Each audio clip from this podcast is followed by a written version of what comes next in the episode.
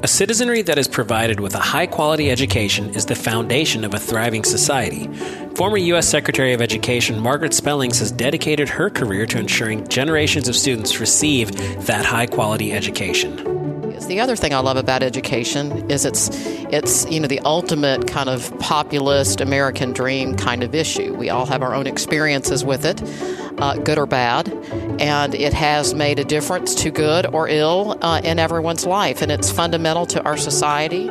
She shares how important it is that we equip our children for the workforce and college, what she would focus on if she was running for president, and the nickname she got saddled with in the 1990s. I'm Andrew Kaufman, and this is The Strategist, presented by the George W. Bush Institute. What happens when you cross the 43rd president, late night sketch comedy, and compelling conversation? The Strategist, a podcast born from the word strategery, which was coined by SNL and embraced by the George W. Bush administration.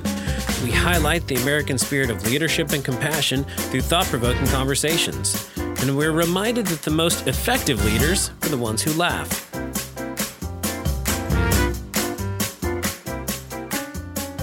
We're joined today by a longtime friend of ours, the great Margaret Spellings. She's the former U.S. Secretary of Education and the Domestic Policy Chief, and had a really impactful stint as the CEO of the Bush Center. Now she's CEO of Texas 2036. Margaret, it's great to talk to you again. Andrew, great to see you, my friend. It's been too long. I know. Our co host today is Anne Wicks, the Ann Kimball Johnson Director of Education Reform at the Bush Institute. I figure we've got a couple education experts here, so let's talk some education. Anne, thanks for doing it. Andrew, I'm happy to be here as always. But before we get to education, I think it might be interesting. This is, I believe, our first guest that has beyond President Bush has some real exposure exposure to strategery. Margaret, you uh, what, where did you cross paths with strategery in the past? Well, I participated in it when it uh, existed at the White House, a meeting that was conducted in the evenings on a regular basis. I would say every you know four to six weeks or so. That Karl and Barry Jackson and Alicia Clark and others were involved in preparing for, and it was a time in the evening when we could, as assistants to the president, the chief of staff, and uh, sometimes others, uh, maybe some folks from Congress kind of look over the long haul, three to six months about where the world was, where the American people were, what were, uh, what were the winds of, of change and how did we need to be responsive with the president's time and the things that we were doing. Did President Bush realize he was kind of the, the subject there? Well, it, it, you know, it started out as kind of on the QT, but then, uh, it, you know, eventually he figured it out as he always does. You know, the boss. Yeah, exactly. He's he he he'll uh, he'll catch wind of things sooner or later. So, Margie, you spent your career really in education and a long and illustrious career. But where did that passion for education come from? Like, when did where did that start? Well, really, I got a lot of it from George W. Bush and from knocking around the, the state legislature because it doesn't take you too long to figure out that if you're in, in state government, the place where the action is is education. More than 50% of all state budgets, as far as I know, are spent on public K-12 and public higher education. And so, uh, you know, got to follow the money, and that's where the policy is. The other thing I love about education is it's it's you know the ultimate kind of populist American dream kind of issue. We all have our own experiences with it, uh, good or bad, and it has made a difference to good or ill uh, in everyone's life. And it's fundamental to our society. When bush ran for governor he you know had a four or five point plan and the, the foundation of which was education because he believed and does as do i that if we get education right we get criminal justice right we get health right we get lots and lots of things in our world and society not to mention economic growth and prosperity. It's shocking that anyone cares about anything else I right? couldn't agree more. Anne. Only education. that should be the focus of the Bush Institute. I know. Or at least have a department. Yeah. Wait a minute. Yeah. Wait. Wait. It there does. Go, well, there are lots of other things, and I want to talk. You know, in my new remit at Texas 2036. I mean, we're certainly recognize the the primacy of education, but also how connected it is with with these other policy areas that are so important. Well, when you were first getting going in Texas in the 80s, you were part of the Perot Commission, which originally started looking at some teachers raises, which turned into a much broader reform. But you had a very famous reform that came out of that, the no pass, no play initiative. Why? That was sort of controversial at the time, but why was that? Significant, it, do you think? It was, and it was, um, it, but it was, I, I, would not say it was the major reform of the time. It was actually foundational. This is the, just as a little history lesson, the mid 80s, uh, this was the time when the whole accountability and standards movement was beginning to develop around the country. And then Democratic Governor Mark White asked Ross Perot, the CEO of EDS at the time, and his lawyer, Tom Luce, the founding chair of 2036 and FO George W. Bush and FO Texas Education Reform, to lead that effort. And I was a young staffer working for a member of the Texas House of Representatives who was the chairman of the Education Committee. And so it was a combination of things. It was our, our first crack at accountability and standards and assessment and yes, no pass, no play, but also a class size requirements for the early grades, which drove resources down into uh, the the early reading grades and so forth. So it was extremely comprehensive. Pass, no pass, no play became a lightning rod because it was so right in the middle of the the essence of and ethic of Texas football. Don't mess but, with Texas football. D- amen. Yeah. And um, what it really said was, uh, and, and lifted up for Texans was, I mean, do we care about academics and learning as much as we care about sports and extracurriculars and football? And so it said, you know, if you're going to be a student athlete, first you must be a student. Correct. I always loved that as a high school athlete and a college athlete, that no pass, no play in Texas, because I thought, what a disservice you do to young people if you don't emphasize or help them realize the student part of being a student athlete. And there's life that goes well beyond whatever you're competing in. So, well, it's interesting too because at the are, are you still playing a sport today, Anne, or you, know, you make your living have, else in some I, other way? I have retired from athletics. Thank you, Margaret. That, yes, that's my point. So for some years, correct, right? Yes, I had to actually know how to read and write to yeah, be able to exactly. succeed as an adult, but I always loved it. Uh, playing volleyball at Stanford, right? Yes, Andrew, many, many days ago. Have the arthritis to prove it. Oh, man. and the knees. um, okay, so you are well known, Margaret, for two things. Well, many things, but uh, your pragmatism and your sense of humor. I think we all know. I think in one of my early meetings with you, you described something I was working on as a nothing burger, and you were quite right. But I thought that is a perfect way of capturing an empty policy. Um, and I think uh, when you were when you were advising Governor then Governor George W. Bush, the teachers groups gave you an interesting nickname, the Princess of Darkness. But you sort of embraced that, and I'd just love for you to tell us a little bit about about that part of your yeah path. actually uh, it was a colleague of mine. I represented school boards and my friend represented school administrators. So together we represented management. And there are four teacher organizations in, in texas two of whom consider themselves a union affiliated with the nea and aft mm-hmm. respectively and two that are teacher professional organizations. But our union friends and they are friends and we you know got along really well obviously on different sides of lots of issues.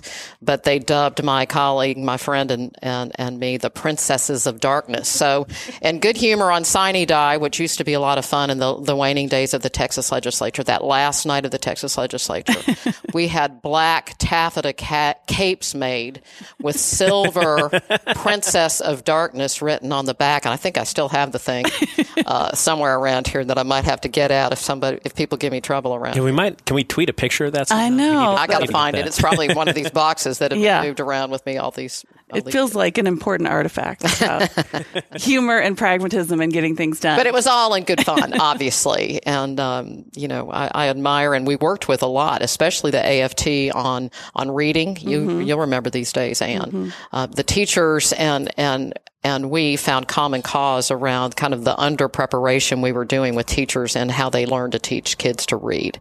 And so, you know, we, we, we had some differences certainly, but we also had a lot in common. Yes, which is which is amazing when I think about um, I, when we moved to the federal level. No Child Left Behind obviously was such a signature, important piece of legislation when uh, President Bush was in office, and it was a very bipartisan effort, which I think reflects some of that pragmatism and humor and finding common ground. Do you do you ever think we'll see that sort of collaboration again? Well, I certainly hope so. And uh, it's something that I've been reflecting on too. In fact, Andrew, this is what you can tweet. I have a, a, a framed thing. It's one of my proudest professional uh, achievements on my wall, which is the vote tally from the Senate and the House a signing pen from the signage of, of House Bill. I mean, of uh, No Pass, No Play, No Pass, No Play, No Child Left Behind. no, no Child Left Behind passed the House 381 to 41 and the United Impressive. States Senate by 87 to 10. I mean, I don't know that they could adjourn by 87 to 10 these days. Right. And so when you think about things like, uh, you know, uh, the ACA slash Obamacare or uh, you know, budgets or debt ceiling things. I mean, we do so many things on kind of those partisan razor thin margins. And it's hard to make those things stick with the American people and build uh, the building blocks of policy that improve, in our case, schools over time. And so, um, I, you know, very much, um, appreciate the time I had working with Senator Kennedy and Congressman Miller and the folks on the other side of the aisle, as well as our Republican colleagues to, to make that happen because it wasn't easy, but it was important. What do you think has changed? Like what, what changed between when you were getting that bill passed to today? Well, as you know, I'm the you know number one fan of of President Bush, and you know we had leadership. We had great leadership, and he made it a personal and a presidential priority. It was the first thing he did when he came to office. Um, and, uh, you know, all of the, of the, you know, kind of chemistry was right to get it done. Obviously, timing is always everything. But we had leadership. We had a president who cared a lot about education. He'd run on it. I mean, my, my friends on the political uh, realm, the Karl Roves and Mark McKinnons of the world, say that it, it probably may, may was was a part of the difference in the election women, Hispanics, uh, you know, people who care about, uh, you know, education as a top priority area thought that George W. Bush had something to say. And if you were stepping into office here as president and at the next election, what education topic would you want to focus on? Well, and it's and it's the kind of thing that we're focusing here on at 2036. But we've got to do a better job of we call them pathways. I, am not I don't like that language. These tra- transitions between high school and college. And we always think about those pathways, those bridges going from high school to college as opposed to going from college to high school. We need for Mohammed to come to the mountain. We need for our high schools to be what they once were. And that is places where people, young people could get the skills they need to participate fully in the job market or in higher education. And we're not doing that now. So, um, you know, how do we my bumper sticker, think about turning every high school into a community college through relationships with community colleges, four year universities, dual enrollment, P-TECH, lab schools, you know, on and on. But right now, those kinds of programs are too boutiquey, too limited. Um, and we need to do it more broadly. We have done this before, advanced placement and international baccalaureate. We have built all that infrastructure at the elite end, if I could say it like that. We've trained faculty, we've provided supports for kids, we have standards, we have assessments that mean something, on and on. We need to do that for everybody else. Absolutely. Well, it's it's back to school back to school time, and lots of people are debating the merits of classes or majors or schools or universities. What what advice would you give people if they're thinking about what's going to be meaningful to me or my child or my sibling, myself as a student in the future? What should I be preparing myself for? You know, we hear a lot today about, you know, the so called soft skills, teamwork, working together, and all of that. And, you know, sure. But it's not a, it's not a, it's not a substitute for learning how to read and cipher at a high level. Yes.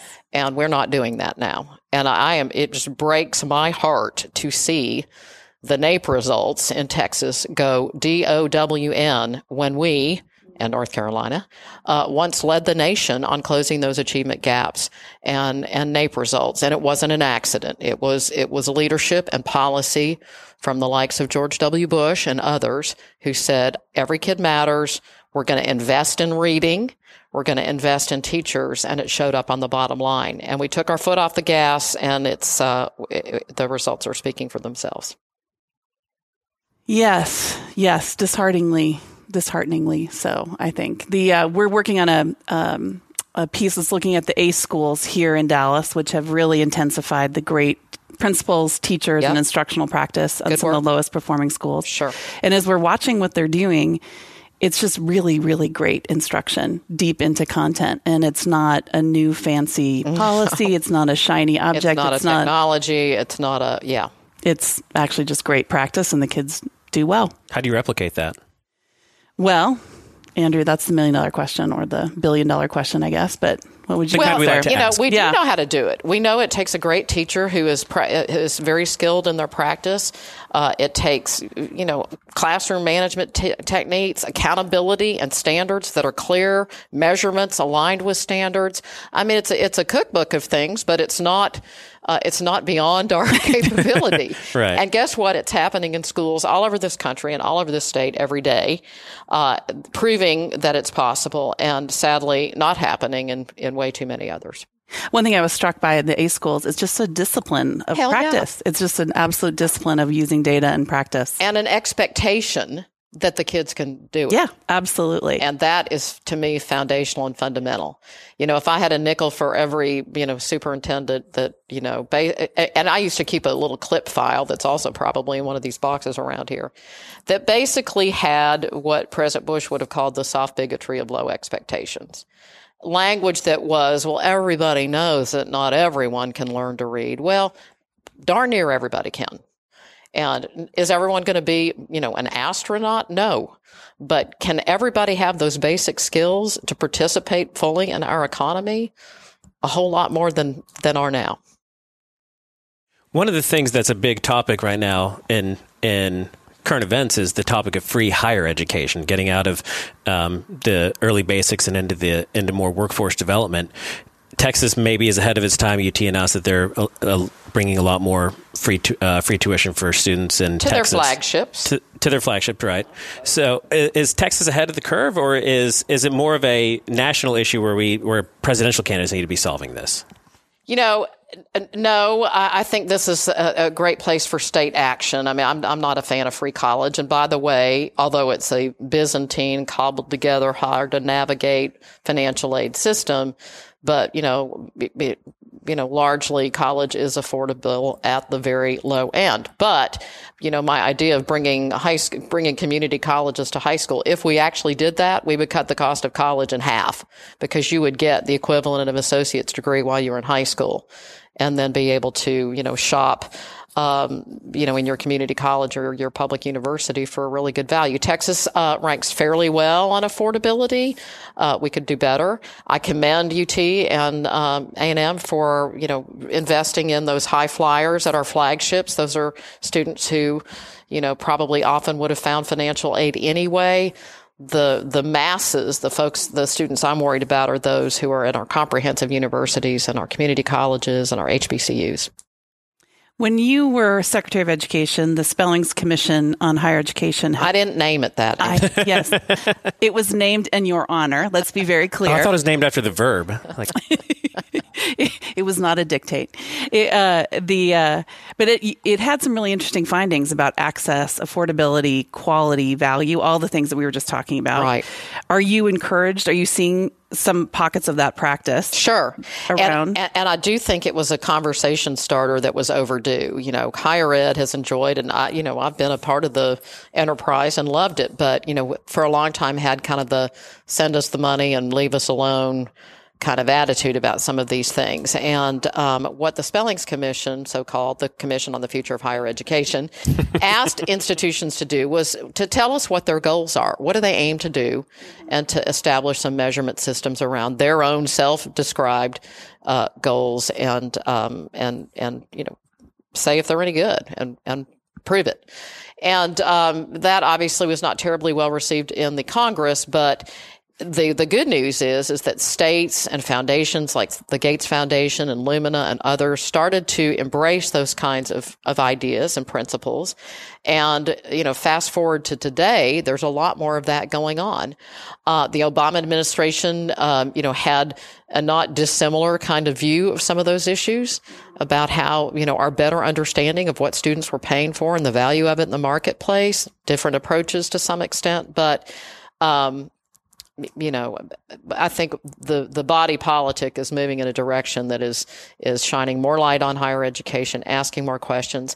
And frankly, all the while, as the price has gone, gotten so high, you know, students and consumers are very price sensitive. And the good of that is that community colleges, I think, are much less stigmatized than they once were. Yes, absolutely. Absolutely. When you think about your work now leading Texas 2036, named for the upcoming bicentennial, focused on many issues around sustaining Texas. Tell us why what is why should this organization exist? What are you focusing on? Texas 2036 eh, on a on a probably too long bumper sticker is trying to put sensible people together to think long term about the most important issues into our bicentennial and beyond by using hundreds of publicly available data sets and data systems to inform our work. And, uh, you know, we aim to be a, a fact based, uh, uh, you know, uh, not uh, political organization, but a, but a data based organization. And those six areas that we're working on that we think are the most important things, and frankly, sometimes are not the focus of the public debates that we see in Austin or other state capitals or our national capital, but our six areas are education and workforce, health and health care, justice and safety, natural resources, infrastructure, and finally, something we call government performance, which is how well do we run this $250 billion enterprise we call the state of Texas? Do we have the right data? Do we have the right planning? Do we have the right people? Do we have the right governance? Are we, as I like to say, organized for success? And so uh, there's plenty of, uh, of, of room for uh, discussion and elevating. The other thing is, I think we want to help uh, Texans understand how their state is changing and how we need to be responsive to those changes, or we will not continue to be able to produce the so-called Texas miracle. We're growing. We're growing diverse. We're growing poor. We have tremendous assets and blessings in our state. A, a Gulf Coast and, and uh, an oil and gas industry, you know, amazing land, uh, you know, vast size, lots of people. Our biggest asset, of course, is our people, young people. Mm-hmm and so lots to work with. Storm clouds in the offing, as George W. Bush would have said, but nothing beyond the capability of Texans. I heard your founding chair, Tom Luce, uh, talk about uh, how we can't sit on our rest on our laurels thinking, well, we've got full state coffers and this booming economy and we can just ride off into the proverbial sunset. And he was describing that not too long ago, some of the wealthiest counties in this country were in and around Detroit. And it was not a short time to think about what's happened in that region over the last 30 years. And it really struck with me or stuck with me as I think about what, you know, what do we take for granted and what should we be thinking about um, looking around corners here in Texas? So absolutely. And it's not just Detroit. I mean, it's the Rust Belt. It's the, you know, we, we see all these ebbs and flows. And frankly, there's a new, uh, fairly recent issue of the Economist magazine that talks about Texas and California. And, you know, you, you can drive out of this parking lot and see a lot of California license plates because people are coming here in droves. Why? Because they've they've made some poor policy choices that have made it a very expensive, hard place to do business. We even saw in the news today that Uber is, Uber is bringing Uber. offices here to Dallas. Yeah. Which is, are they really? Yeah. yeah. More California license plates. exactly. and one thing I will say, and you know, Texans welcome newcomers. That's Absolutely. An, that's another one of our assets. We have been a huge hub for immigration, and frankly, it's been a big part of why the Texas miracle has occurred. Some of you all are sitting around this table right now. Yes, guilty Absolutely. of being a, a, California import to Texas. I will own that and yeah. glad to be here. Yeah. We welcome you. Thank you, Andrew. Thank you. So, Margaret, one of the things we ask, we ask all of our guests one or one question or the other. I think we'll ask you today this one, which is, what are we not talking about as a nation that we should be talking about? What binds us together? our our aspirational ideals, our expectations for ourselves and our children, those kind of foundational sensibilities that used to be stipulated and well understood that I think are, are not so much. And I don't know if that's in part a failure of our education system or things that haven't gone on in homes and families or what, but, you know, kind of, and it's the th- stuff that, that George W. Bush talks about. It's, you know, kind of the love your neighbor, uh, care about your community. It's the, those, you know, be a good person first sorts of things. And then we can start talking about, about policy solutions. But anyway, I, I hope that, uh, we'll have uh, leaders. I know we do in, in President Bush that that can remind us what binds us together. Well, this was just like old times, Margaret. Thanks for spending some time with us thank and uh, learn more about Texas 2036 at texas2036.org.